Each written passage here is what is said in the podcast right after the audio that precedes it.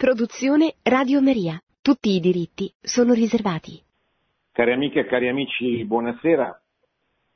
Comincia domani il mese di maggio che è per tradizione il mese della Madonna, il mese di Maria. E vorrei così introdurre a questo mese, questo periodo della, della liturgia della Chiesa, con una presentazione della, di Maria collegata con eh, un tema che è costantemente presente nella storia recente del Magistero della Chiesa ed è eh, strettamente collegata alla figura di Maria. Nella, nell'esortazione apostolica di Papa Francesco, Evangeli Gaudium,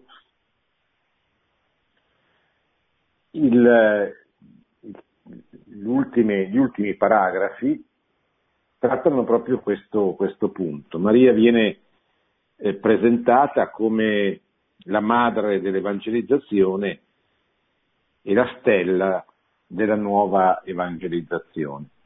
Allora io vorrei così leggervi intanto questi pochi paragrafi che concludono il lungo programma del pontificato di, eh, di Papa Francesco. E poi eh, cercare un po' di eh, collegare la figura di, di, Maria, della Madre di Gesù, con il tema dell'evangelizzazione e in particolare della nuova evangelizzazione che come sapete, che come sappiamo è una, eh, è una recente novità ormai dec- da decenni, soprattutto se eh, rivolta ai paesi di antica tradizione cristiana, che non hanno più bisogno di una, di una, di una, della prima evangelizzazione, ma hanno bisogno di una nuova evangelizzazione, di una seconda evangelizzazione, perché gli effetti della prima sono finiti, sono venuti meno. Cosa dice Papa Francesco? Siamo al numero 287 di Evangeli Gaudium. Alla madre del Vangelo viene vivente, chiediamo che interceda affinché questo invito a una nuova tappa dell'evangelizzazione venga accolta da tutta la comunità ecclesiale. Ella è la donna della fede, che cammina nella fede, e la sua eccezionale peregrinazione della fede rappresenta un costante punto di riferimento per la Chiesa. Sono parole che il Papa prende dal suo predecessore Giovanni Paolo II nell'enciclica Redentoris Mater del 1987. Ella si è lasciata condurre, Maria, dallo Spirito attraverso un itinerario di fede verso un destino di servizio e fecondità.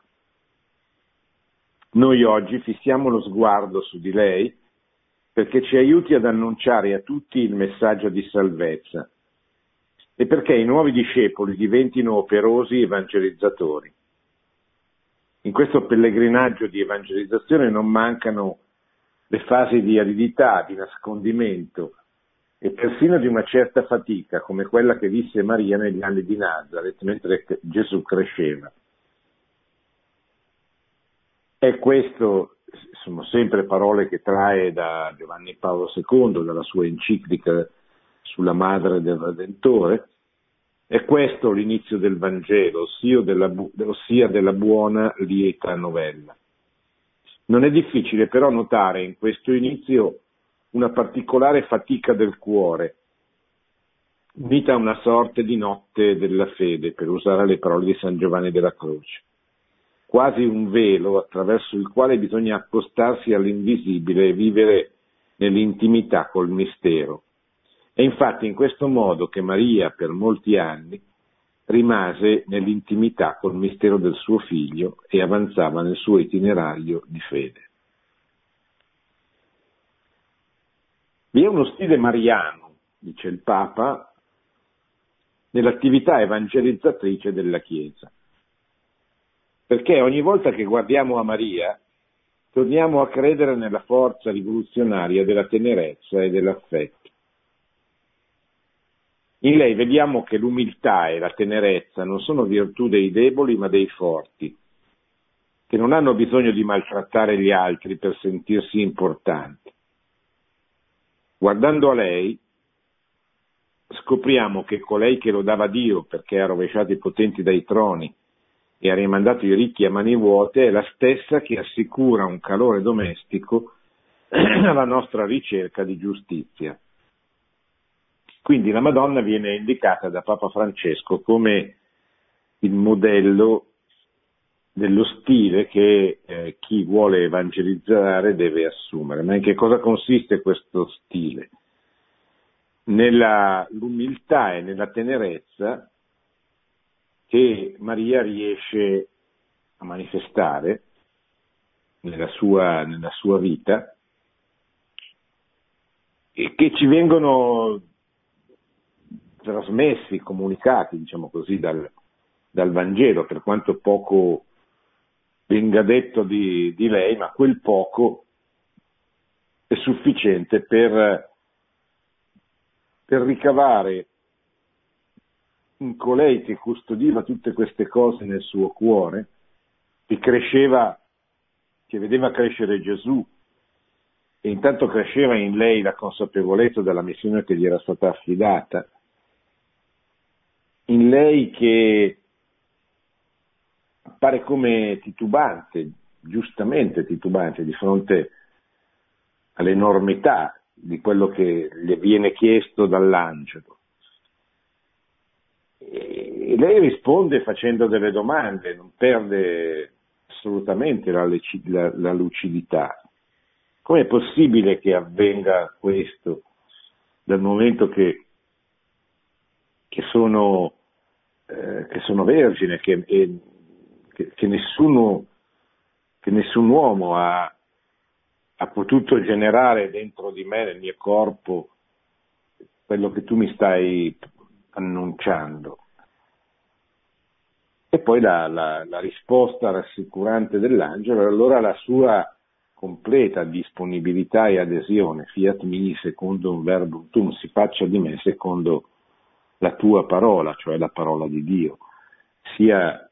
E quindi questa disponibilità, questa disponibilità che però non la induce a rimanere piega, ripiegata su se stessa, perché incinta del Signore, del Figlio di Dio, parte subito per servire, per aiutare eh, sua cugina Elisabetta.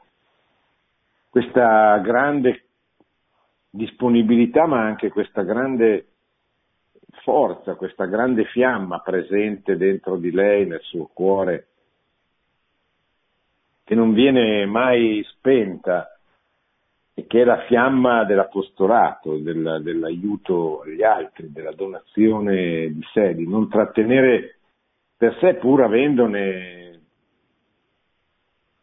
possibili manifestazioni. Sono porto nel grembo il figlio di Dio, non, non devo correre nessun rischio, avrebbe potuto dire in, eh, a proposito dell'andare da, da, dalla cugina che non, non, non, abitava vicino, non c'erano i treni o le macchine, si andava a piedi ed, era, ed era incinta e aspettava un bambino e che bambino. Eppure questo non la blocca, non la ferma, va. E poi no, ma, la provvidenza ci ha regalato quella splendida, una grande preghiera magnifica che pronuncia di fronte alla cugina e, e contemporaneamente eh, ci ha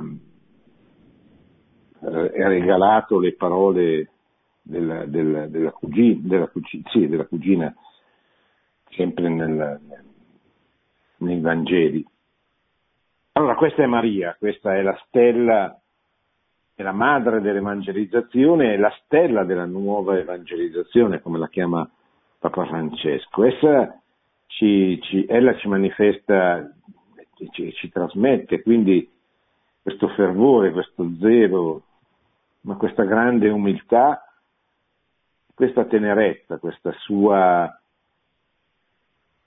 capacità di stare vicina, vicina alle persone che si entusiasmavano delle parole di suo figlio, lo volevano seguire, ma spesso avevano bisogno così della tenerezza della madre, che le aiutasse a crescere, a, così anche a, a interiorizzare, a fare proprie, a fare propri gli insegnamenti di Gesù.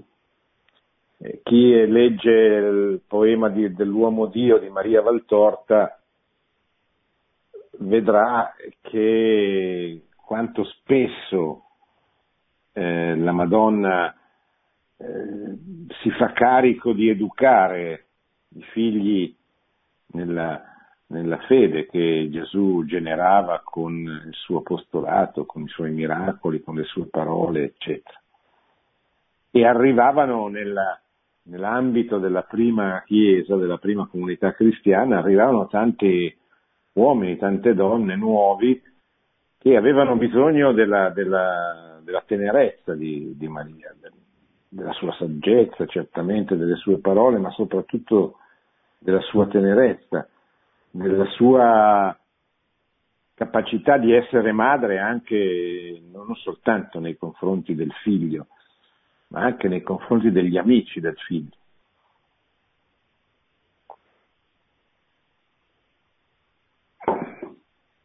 Sempre guardando a lei, dice Papa Francesco, scopriamo che colei che lo dava Dio perché ha rovesciato i potenti dai troni e ha rimandato i ricchi e mani vuoti è la stessa che assicura calore domestico alla nostra ricerca di giustizia. È anche colei che conserva premurosamente queste cose meditando nel suo cuore. Maria sa riconoscere le orme dello Spirito di Dio nei grandi avvenimenti e anche in quelli che sembrano impercettibili. È contemplativa del mistero di Dio nel mondo, nella storia, nella vita quotidiana di ciascuno di tutti. Cosa vuol dire che Maria è contemplativa? Che, che privilegia la preghiera, cioè la contemplazione. Voi sapete che la preghiera di contemplazione è forse la prima preghiera fra, fra i modi personali di pregare. È la preghiera di chi guarda il Signore, di chi ascolta le sue parole, di chi eh, si sforza di seguirlo, almeno idealmente.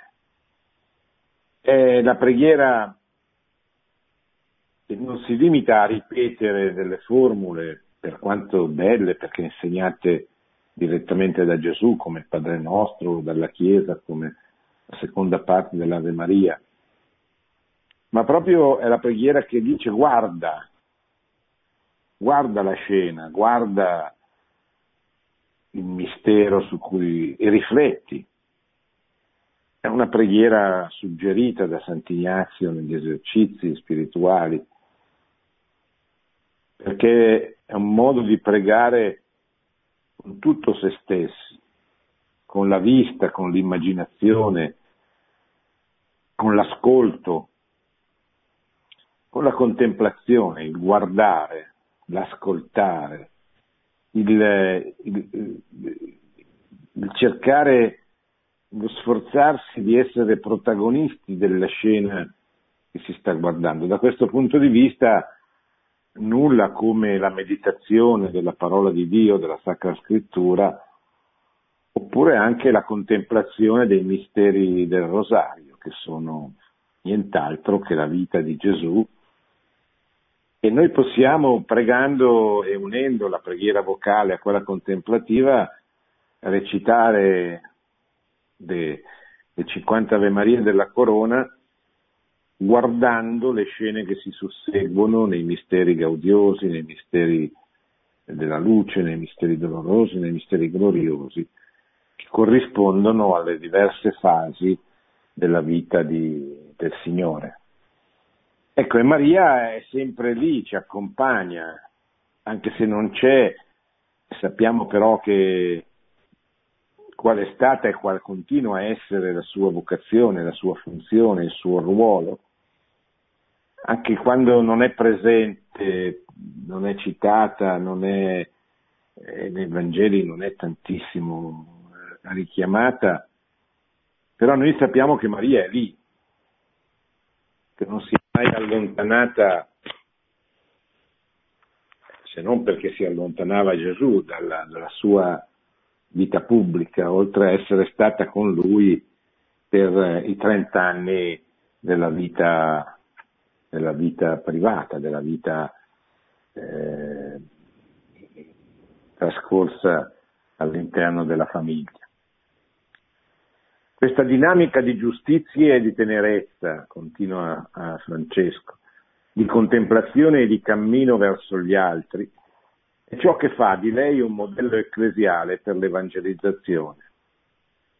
Le chiediamo con la sua preghiera materna ci aiuti affinché la Chiesa diventi una casa per molti, una madre per tutti i popoli e renda possibile la nascita di un mondo nuovo.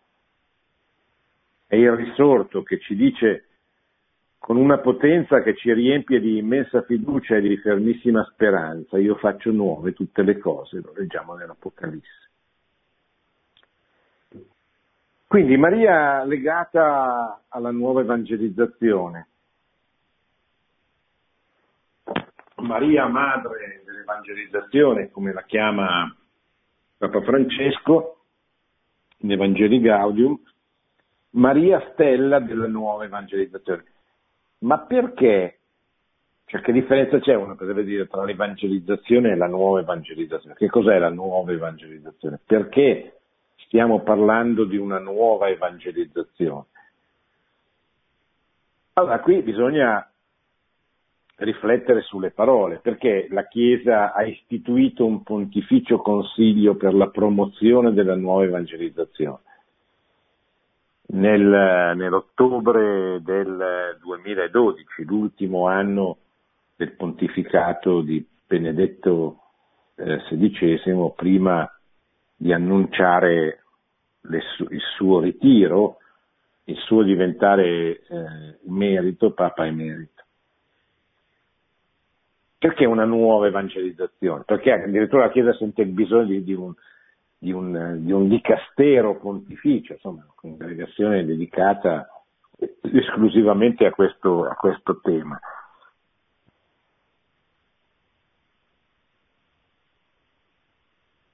Il Papa che ne parla per la prima volta è Giovanni Paolo, la nuova UTA nel 1979. Nova Uta era la città che avrebbe dovuto essere il modello della città socialista, senza chiesa, che viene costruita nei pressi di, di di Cracovia, in Polonia. Durante gli anni precedenti la sua elezione al pontificato, quando era arcivescovo eh, di Cracovia, Wojtyła combatté una battaglia con il regime proprio per far sì che eh, questa città non venisse edificata senza un riferimento cristiano, cattolico.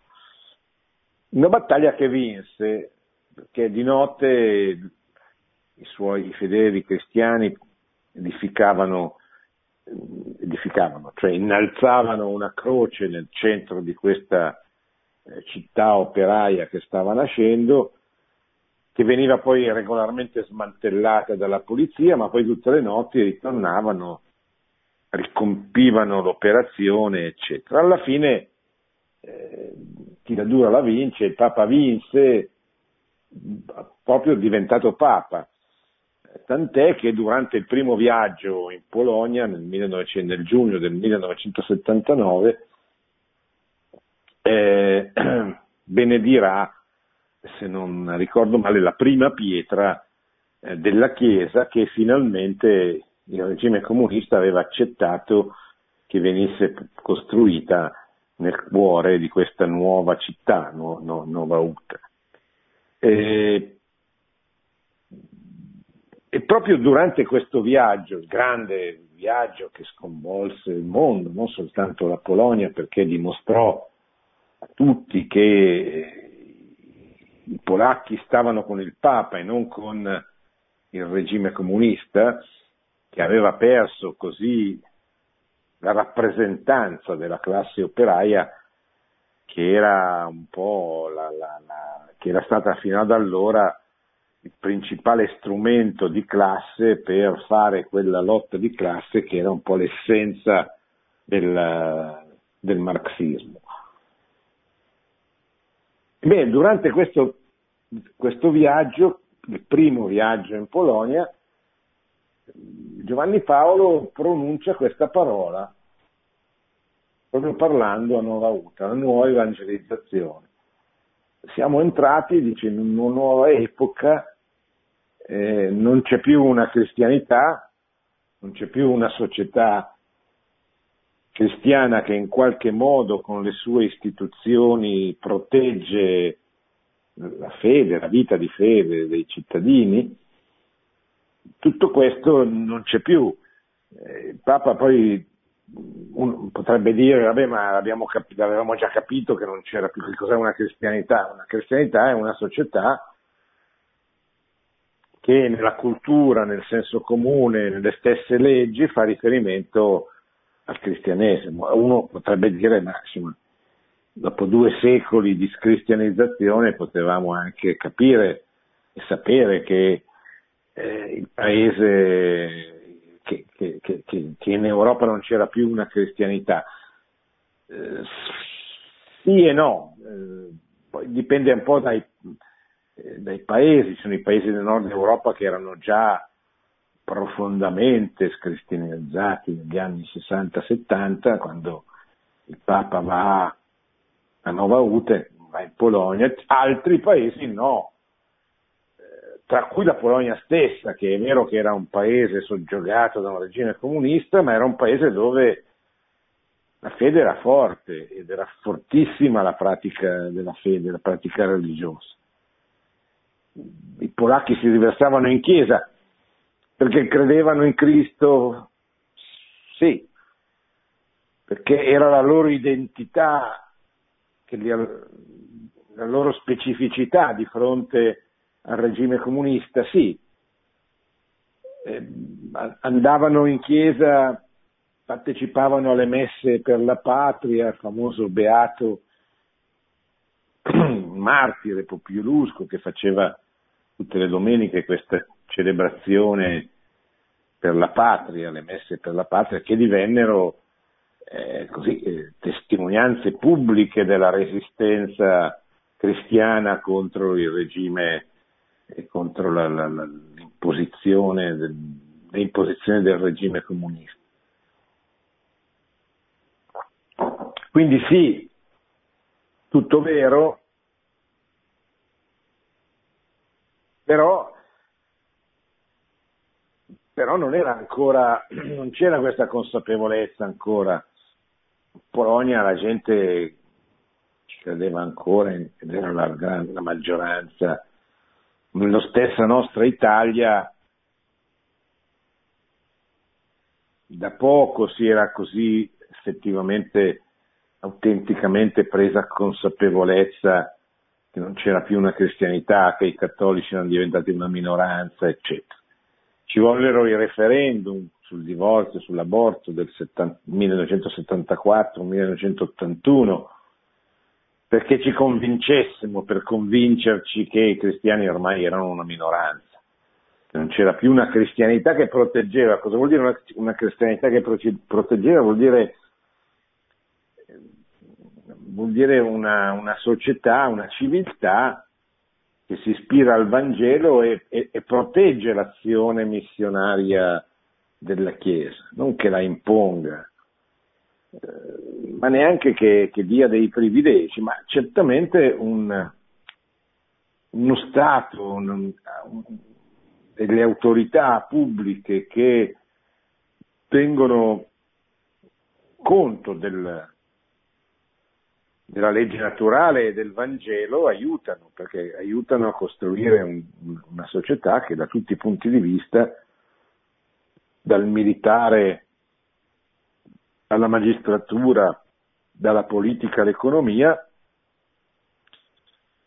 non, eh, non si dimentica che lo stesso Dio che si è rivelato in Cristo è lo stesso Dio che si rivela nella, nella natura.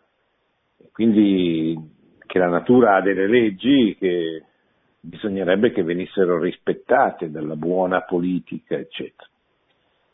Ma tutto questo non c'è più negli anni in cui eh, Giovanni Paolo II diventa Papa e comincia a esercitare il suo ministero petrino, ma non c'era più da tempo, non c'era più già con Paolo VI, con, eh, con Giovanni XXIII, con lo stesso Pio XII. E quindi se questa analisi è vera, se questa analisi è corretta, c'è bisogno di una nuova evangelizzazione, una seconda evangelizzazione perché gli effetti della prima sono venuti meno. È abbastanza facile fare riferimenti storici che ci aiutano a capire. E quando, quando la Chiesa e la società divorziano, e questo avviene almeno con la rivoluzione francese, con il 1789, quando ufficialmente, formalmente proprio gli stati cessano dall'essere cristiani, non, non sono più gli stati che nell'antico regime vedevano iniziare le loro costituzioni, le loro leggi in nome della Santissima Trinità. Ma mi direte, vabbè, ma basta questo? No, non basta però certamente è, è indicativo, significa, indica una mentalità, indica un senso comune. Possono essere solo parole, però non sono mai solo parole i riferimenti pubblici alla fede, alla, alla, a Dio, alla Trinità, eccetera. Non sono mai solo parole, sono, sono indicazioni che possono essere disattese e durante tutto il lungo periodo della fede che va sostanzialmente dal, dall'editto di Milano del 313, quando Costantino diede la libertà alla Chiesa di professare pubblicamente la religione cattolica, fino, boh, fino, al 1300, 1400, fino alla scoperta dell'America, se volete, fino allo schiaffo di Anani, quando ci fu quel, quel contrasto tra il re di Francia Filippo il Bello e, e l'allora pontefice che era Bonifacio VIII.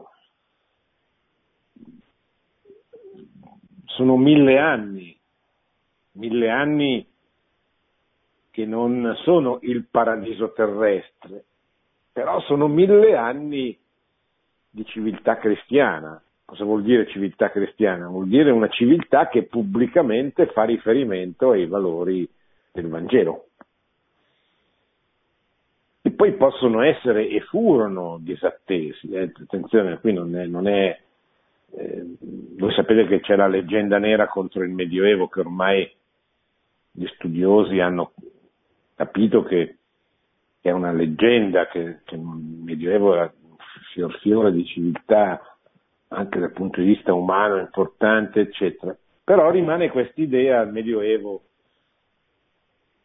come epoca oscura, piena di superstizioni, eh, anche così il film, eh, oltre che il romanzo di Umberto Eco, Il nome della rosa, che adesso hanno pure fatto in televisione, contribuisce a dare questa idea scientificamente errata del Medioevo, come attestano tutti gli studiosi, anche studiosi non cattolici. Ma tant'è la, la, la, l'opinione. Ora, non è che dobbiamo contrapporre una leggenda rosa a una leggenda nera.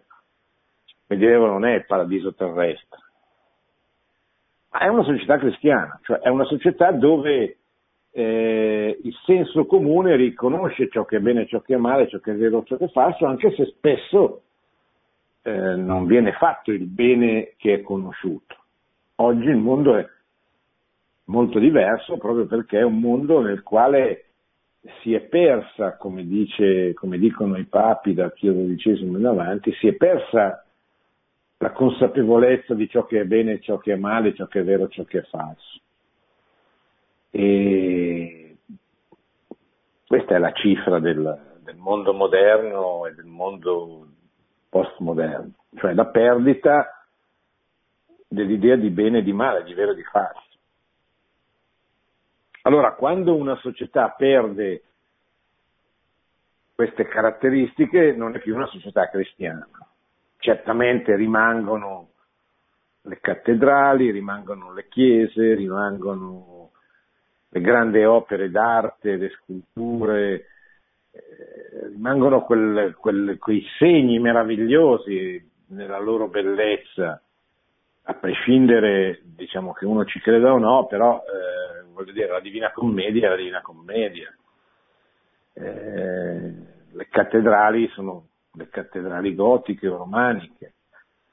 Eh, la bellezza che c'è nelle opere che tutti i turisti del mondo vengono a vedere nel nostro paese è impensabile senza il cristianesimo.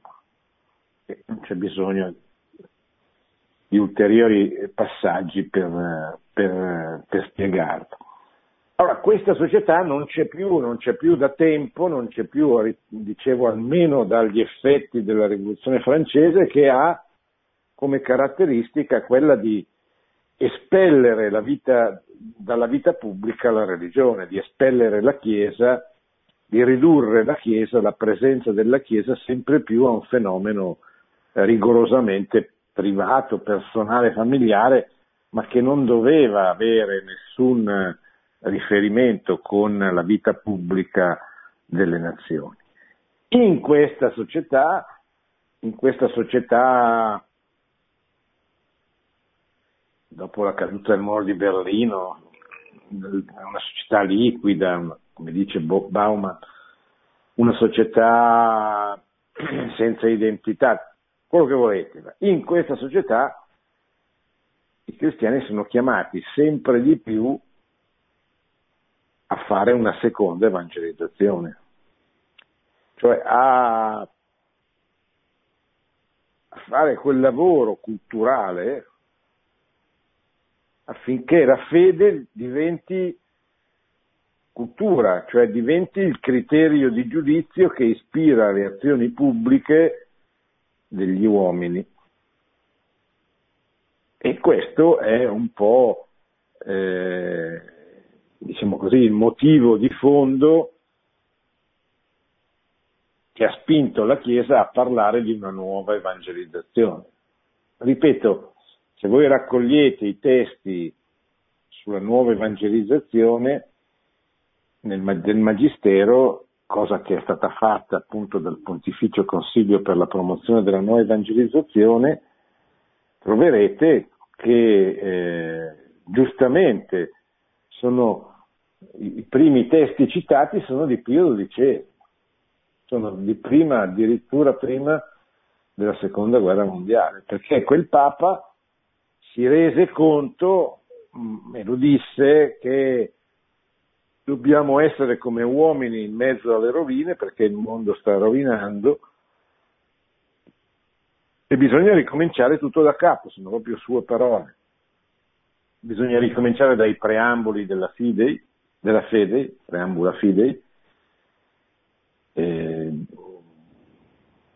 giudizio, inferno, paradiso, morte, giudizio, inferno e paradiso sono eh, quelle certezze fondamentali che, eh, che noi dobbiamo trasmettere perché non sono più percepite come tali, come importanti dalla cultura di questa epoca post-moderna nella quale stiamo vivendo. E questo è il lavoro da fare, cioè quello di rimettere nel tessuto sociale, questi, rimettere in circolazione questi, questi valori, questi principi affinché vengano accolti, vengano fatti propri dagli uomini e dalle donne del nostro tempo e contribuiscano alla rinascita di una nuova società cristiana.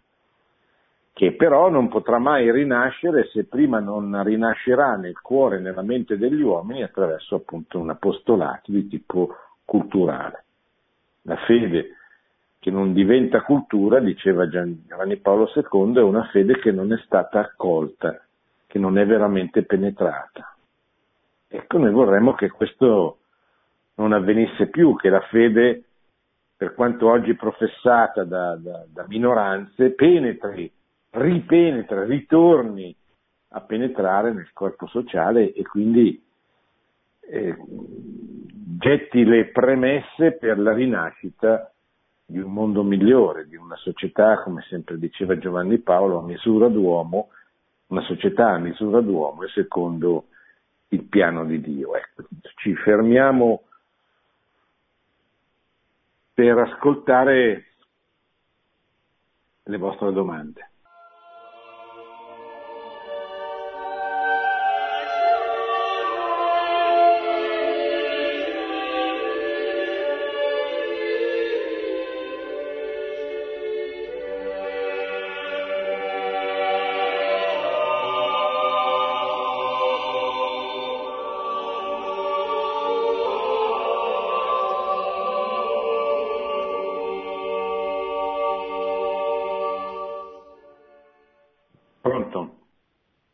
Pronto?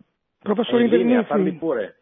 Sì, senta, eh, io volevo chiedere, per quanto riguarda una, una pastorale efficace contro questa crisi diciamo, di, di, spiritualità, non sarebbe bene che la, la, la nuova evangelizzazione poggiasse i suoi eh, pilastri su, sui mezzi per poterli Sentivo oggi eh, con la Radio Maria che la battaglia di Lepanto si è vinta con Rosario, è un'arma efficace, anche il Papa l'ha raccomandata e purtroppo oggi è un po' disaffezionata, quindi nelle famiglie e soprattutto nei giovani, negli oratori. Ecco, non si potrebbe ancora insistere su questa che è una cosa essenziale, diciamo, indispensabile. La ringrazio, professore. Sì, però il, prece- il problema precedente il rosario è eh, la fede. Cioè il rosario non viene più pregato perché non c'è la fede. Certo, poi eh, uno può anche pregare in maniera diversa, nel senso che il rosario è una preghiera secondo me straordinaria, bellissima, a cui io sono particolarmente affezionato, però c'è anche la preghiera pubblica che da un punto di vista oggettivo è più importante, la preghiera della, del libro delle, delle ore, i vespri, le lodi, che è la preghiera ufficiale della Chiesa. Il rosario è una preghiera personale importantissima, ci vogliono entrambe le cose, cioè sia la preghiera pubblica, la messa e il breviario sostanzialmente, e sia la preghiera personale, laddove nella preghiera personale il rosario ha un ruolo importantissimo. Però il vero problema è non è che ci sono tanti cattolici che hanno smesso di dire il rosario, ci sono pochi cattolici, alcuni dei quali hanno smesso di dire il rosario non è eh, una, una bella cosa, ma il grande problema è che ormai anche nel nostro paese i cattolici praticanti sono tra il 10 e il 15% della popolazione, quindi vuol dire che eh, prima di insegnare la bellezza e l'importanza del rosario bisogna eh, aiutare le persone a convertirsi, cioè a tornare alla fede o ad abbracciarla perché non l'hanno mai praticata, non, non ci hanno mai creduto. Questa è la nuova evangelizzazione si può servire, si deve servire della preghiera del rosario, ma essenzialmente la nuova evangelizzazione è andare a cercare le persone lontane, è quella che chiama la Chiesa in uscita, che va nelle periferie del mondo, Papa Francesco. E le periferie del mondo non sono soltanto i luoghi della miseria, della povertà, della guerra, della persecuzione, ma sono anche, oppure dei poveri, anche, ma le periferie del mondo sono tutti i luoghi, tutti gli ambienti che non conoscono Cristo. E che sono ambienti anche cattolici che hanno voltato le spalle, cioè battezzati che hanno voltato le spalle, o che non hanno ricevuto un'educazione adeguata. Eh, certamente i primi oggetti, i primi ambienti oggetto della nuova evangelizzazione sono questi. Dove, dove, dove si fa la nuova evangelizzazione? E dove si vive, dove si lavora, dove si, si gioca, dove si beve, al bar, nei ristoranti, cioè, o, o dove c'è la gente, insomma, ecco. È lì che, che soprattutto bisogna andare. E bisogna andare come, come con i modi, gli stili, le caratteristiche che ci suggerirà lo Spirito Santo, che molti documenti della Chiesa ci, ci, eh, ci, ci sollecitano. Stesso Papa Francesco nella Gaudium, nell'Evangeli Gaudium fornisce tante indicazioni di, di operative, anche questo è molto importante, non sono parole vuote, l'umiltà, la tenerezza, oggi la gente ha bisogno di questo. Cioè, non, pensate a uno che non ha una famiglia, o che nella famiglia non ha mai ricevuto affetto, tenerezza, gioia della comunione, per tanti motivi, adesso senza andare a, indagare. Di fatto è così, cioè oggi molti hanno un'esperienza della famiglia o profondamente negativa o non ce l'hanno proprio. Quindi è chiaro che il cristianesimo deve, che gli viene proposto, deve anzitutto colmare nel suo cuore questo, questo inverno, questa freddezza, questa solitudine. E quindi è molto importante non dimenticare che è vero che bisogna insistere sulle verità del cristianesimo, perché il cristianesimo è stato rifiutato perché considerato sbagliato, falso, eccetera. Ma non bastano. Oggi una persona si converte perché, cioè si converte nel senso che assume il modo di pensare di quegli ambienti che risolvono il, il suo problema di solitudine, di mancanza d'amore, di mancanza di, di, di certezze, eh, esistenziali prima che culturali, dottrinali, teoriche. Questo è molto importante perché ci dà l'indicazione di come fare ad avvicinare queste persone. Benedetto XVI, per esempio, insisteva sulla, lo riprende Papa Francesco, sulla via pulcritudine, sulla via della bellezza, se oggi soprattutto i giovani non ascoltano un ragionamento, però magari potrebbero rimanere stupefatti dalla bellezza che noi possiamo contribuire a far sì che, la ved- che vedano, cioè la bellezza di una chiesa, di una cattedrale, la bellezza di una poesia, di un poema, la bellezza di una canzone pensate agli effetti della musica. Il canto gregoriano, certo bisogna educare un po' l'orecchio,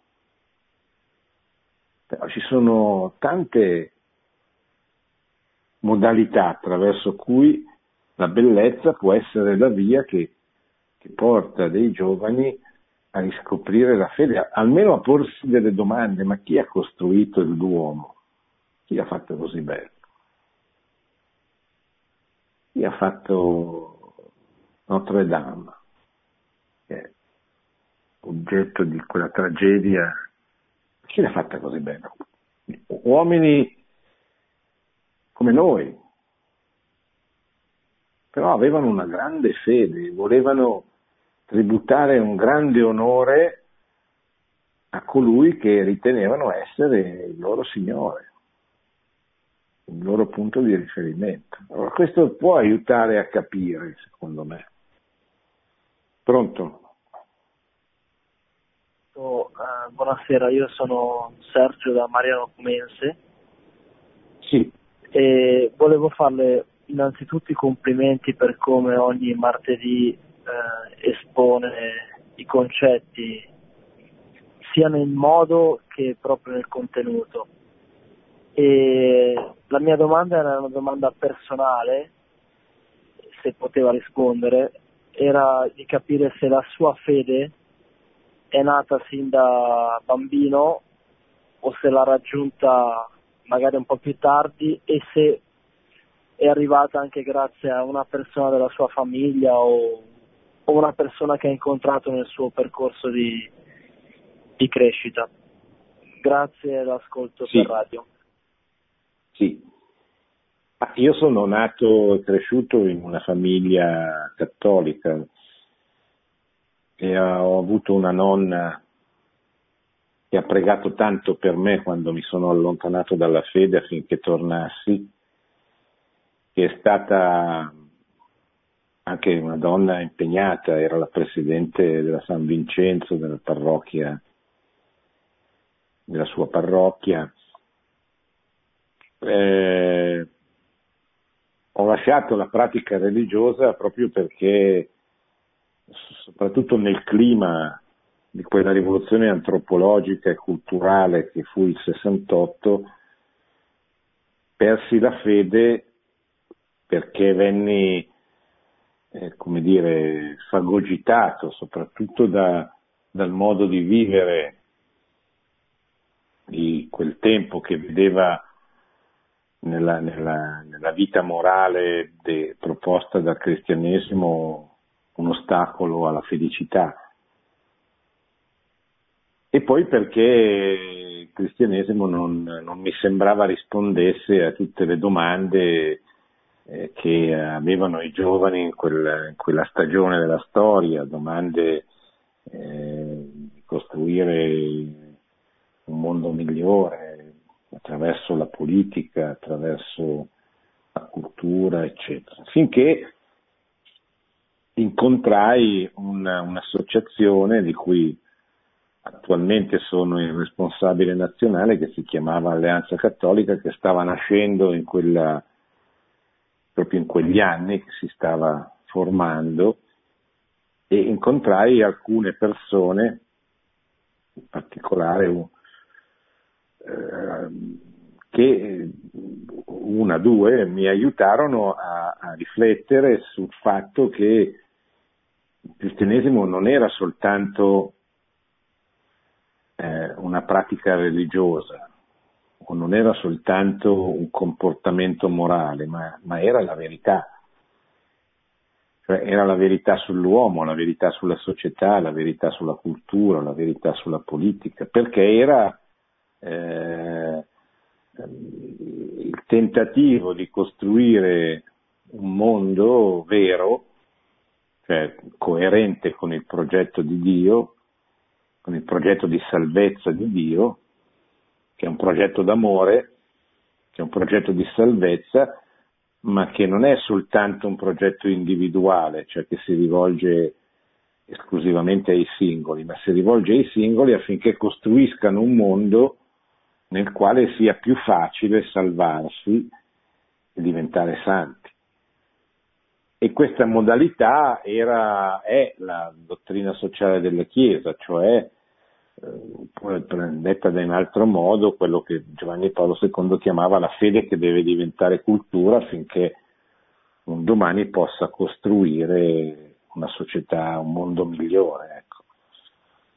Ecco, questo è stato così sostanzialmente il mio itinerario, se le può interessare approfondire di più lei mi, mi scriva un'email a Radio Maria che poi io le, le, le, le posso rispondere con dei particolari ulteriori che penso che magari qui non interessino a tutti i nostri ascoltatori. Pronto? Pronto? Prego. Pronto, sì. sono Lorenzo di Bressanone. Sì, mi dica. Pronto? Sì, vorrei chiederle, eh, la nuova evangelizzazione eh, potrebbe comprendere un aspetto che considero importante, l'unità tra i cristiani vissuta nelle comunità, nelle parrocchie, tra gruppi etnici, eh, eh, gruppi cristiani, eh, cattolici, protestanti, via dicendo, cioè la testimonianza vera dell'unità in Cristo potrebbe illuminare anche i lontani o quelli che per il momento si stanno allontanando dalla Chiesa? Beh, eh, certamente eh, uno dei più grandi ostacoli alla nuova evangelizzazione è la divisione dei cristiani, che è uno scandalo perché noi parliamo di unità ma poi siamo divisi, noi parliamo di verità ma poi crediamo cose diverse. E noi parliamo di amore, di carità, ma poi ci facciamo del male. Quindi la, la necessità di ricomporre la frattura che ha diviso i cristiani fra di loro, prima con la riforma protestante cioè prima con eh, la separazione dalle chiese ortodosse nel, nell'undicesimo secolo e poi con la riforma protestante è una, è una priorità, tant'è vero che tutti i papi ormai hanno ricordato come l'ecumenismo è una dottrina, è una strada senza ritorno, cioè nel senso che eh, la Chiesa, soprattutto si, la, Chiesa cattolica si rende conto che eh, ricomporre l'unità è un traguardo importantissimo, decisivo anche per l'evangelizzazione eh, dei popoli che non hanno ancora conosciuto il cristianesimo. I cristiani sono il 31%, se non ricordo male, della popolazione mondiale, ma in Asia eh, c'è ancora tutto un lavoro enorme di, di, di, di annuncio di Cristo popoli che non, non ne hanno mai sentito parlare. E anche in molti paesi dell'Africa dove peraltro i cristiani sono diventati, in molti paesi africani sono diventati la maggioranza, però complessivamente questi due continenti, in particolare l'Asia dove vive la grande, la, la maggioranza, cioè vive mi pare il 40 o il 50% della popolazione mondiale, e c'è un lavoro di apostolato straordinario, immenso da, da fare. Quindi ricomporre l'unità è fondamentale. Certo, ricomporre l'unità non, non, vuol dire svendere la verità, come purtroppo l'ecumenismo è stato un po' concepito da molti negli ultimi decenni, no? per per ricomporre l'unità non, non, si può rinunciare alla verità. E la verità esiste, cioè non, non è che eh, eh, al di là delle colpe storiche che hanno prodotto la frattura con le chiese orientali, eh, il Papa è il vicario di Cristo, il Papa è il capo della Chiesa Cattolica universale. Poi che i cattolici abbiano sbagliato nel modo di professare questa verità. Come dice Giovanni Paolo II, bisogna trovare un modo per esercitare il primato che non offenda eh, le caratteristiche, le autonomie, le peculiarità delle chiese patriarcali che sono importantissime, perché il patriarca di Gerusalemme, il patriarca di Antiochia, il patriarca di Costantinopoli, tutte cose vere eh, su cui bisogna trovare una, una strada per eh, idem, anche se ancora più complicato con, con le tante comunità protestanti, eccetera. Però quello che è importante, che purtroppo molti non capiscono, è, è che bisogna coltivare questo desiderio della, dell'unità, senza, non a scapito della verità, senza tradire la verità, però eh, bisogna desiderarlo, cominciare dalla preghiera, cioè cominciare a pregare per l'unità dei cristiani veramente, non soltanto nella settimana, e pregare non per riaffermare un po' così come se fosse una competizione sportiva, abbiamo, avuto, abbiamo ragione noi. È chiaro che la Chiesa Cattolica ha la consapevolezza di essere la Chiesa di Cristo ininterrottamente nella storia, cioè questo non possiamo dimenticarci e non dobbiamo dimenticarci, però c'è modo e modo di presentare questa verità, c'è un modo eh, che, che, può offendere, che può allontanare, c'è un modo invece che può aiutare le persone a riflettere, a capire questa verità. Insomma. Pronto? Pronto? Prego, sì. prego, prego. Sono Don Giovanni Lodigiani del seminario di Pavia. Sì. Buonasera. Buongiorno, Don Giovanni. Buonasera. Don Giovanni. Eh, buonasera, buonasera. Ehm, Ritengo sia importante, oltre a tutte le cose dette da lei e per le quali sono intervenuti anche i radioascoltatori, la, la questione antropologica, ovvero l'uomo oggi deve imparare a ritrovare se stesso in una dimensione temporale, quantitativa, non solo cronologica, dove effettivamente ponga la domanda su se stesso, cioè ricerchi questa dimensione veritativa a partire da se stesso, eh, non perché Cristo non sia la verità, ma perché eh, oggi c'è questa necessità forte, cioè una, una, riaffermazione della, della dimensione antropologica da ricercare nella sua essenza, perché diversamente andando in deriva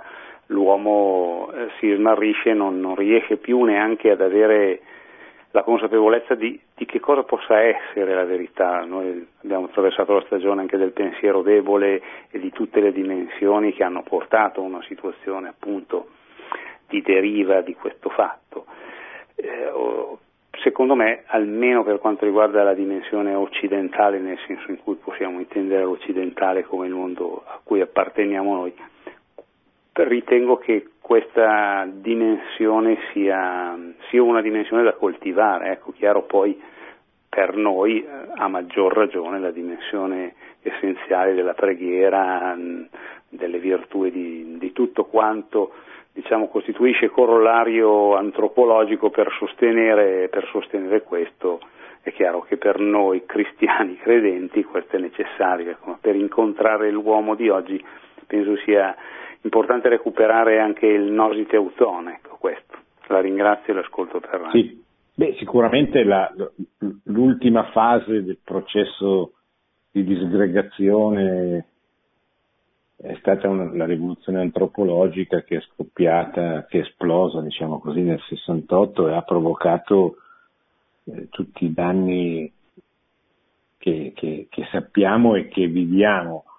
Eh, per cui eh, mentre le rivoluzioni precedenti avevano cercato di colpire le istituzioni, la Chiesa, lo Stato, l'assetto sociale, quella rivoluzione lì attacca proprio l'uomo e, e cerca di modificarlo, di, di, di, di annientarne l'identità per arrivare poi all'ideologia del gender che mette in discussione proprio la, la, la, così, l'identità originaria sessuale.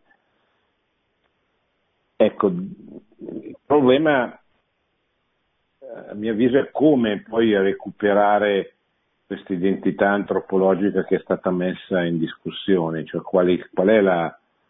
Eh, cioè è chiaro che oggi anche la fede, anche la grazia ha bisogno di, un, di un'umanità su cui appoggiarsi per elevarla, eccetera. E spesso l'umanità eh, ridotta come è oggi non è adeguata all'azione della grazia, cioè non che la grazia non possa agire, però eh, deve agire su un'umanità che spesso è, deve essere completamente recuperata proprio nei, nei, nei suoi fondamentali. Ecco. E, il vero problema è come, come, arrivare a questo. Io credo che non ci sia una strada sola. Eh, certo c'è la strada di aiutare le persone a riflettere eh, sui, sui principi, sui fondamenti della morale, sui fondamenti antropologici, eccetera mi chiedo, come si chiedeva Benedetto XVI, soprattutto per quanto riguarda i giovani, quanti sono i giovani disposti ad ascoltare eh, un ragionamento. E allora, per esempio, lui diceva la via pulcritudine, la via della bellezza può essere una strada alternativa.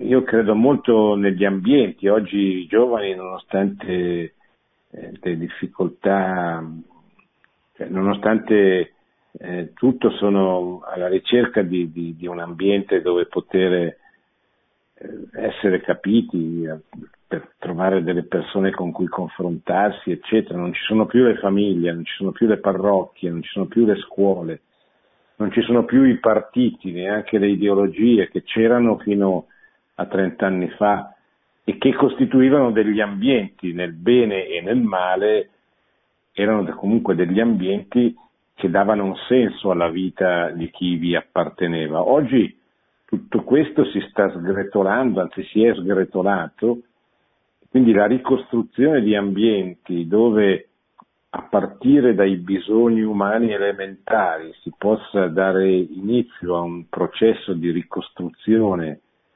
antropologica, cioè dell'uomo, e, e poi del cristiano, secondo me è una tappa importante, fondamentale, eccetera, di cui le chiese, le parrocchie, i movimenti, le associazioni, benché minoritari, molto minoritari, ma comunque possono essere un embrione di questa ricostruzione di una società cristiana che non c'è più partendo dalla ricostruzione di piccoli ambienti che, di micro cristianità, se volete, che diventino sempre più più, che si allarghino sempre di più, eccetera. Ma questo è un lungo eh, discorso, è un lungo pro- progetto, se volete, di cui si potrebbe parlare in altre occasioni, ma certamente non adesso che immagino che dalla regia mi dicano bisogna concludere perché fra poco ci sarà la recita del rosario. Quindi vi auguro buona setti- una buona settimana, una buona notte e una buona settimana a tutti. Produzione Radio Maria. Tutti i diritti sono riservati.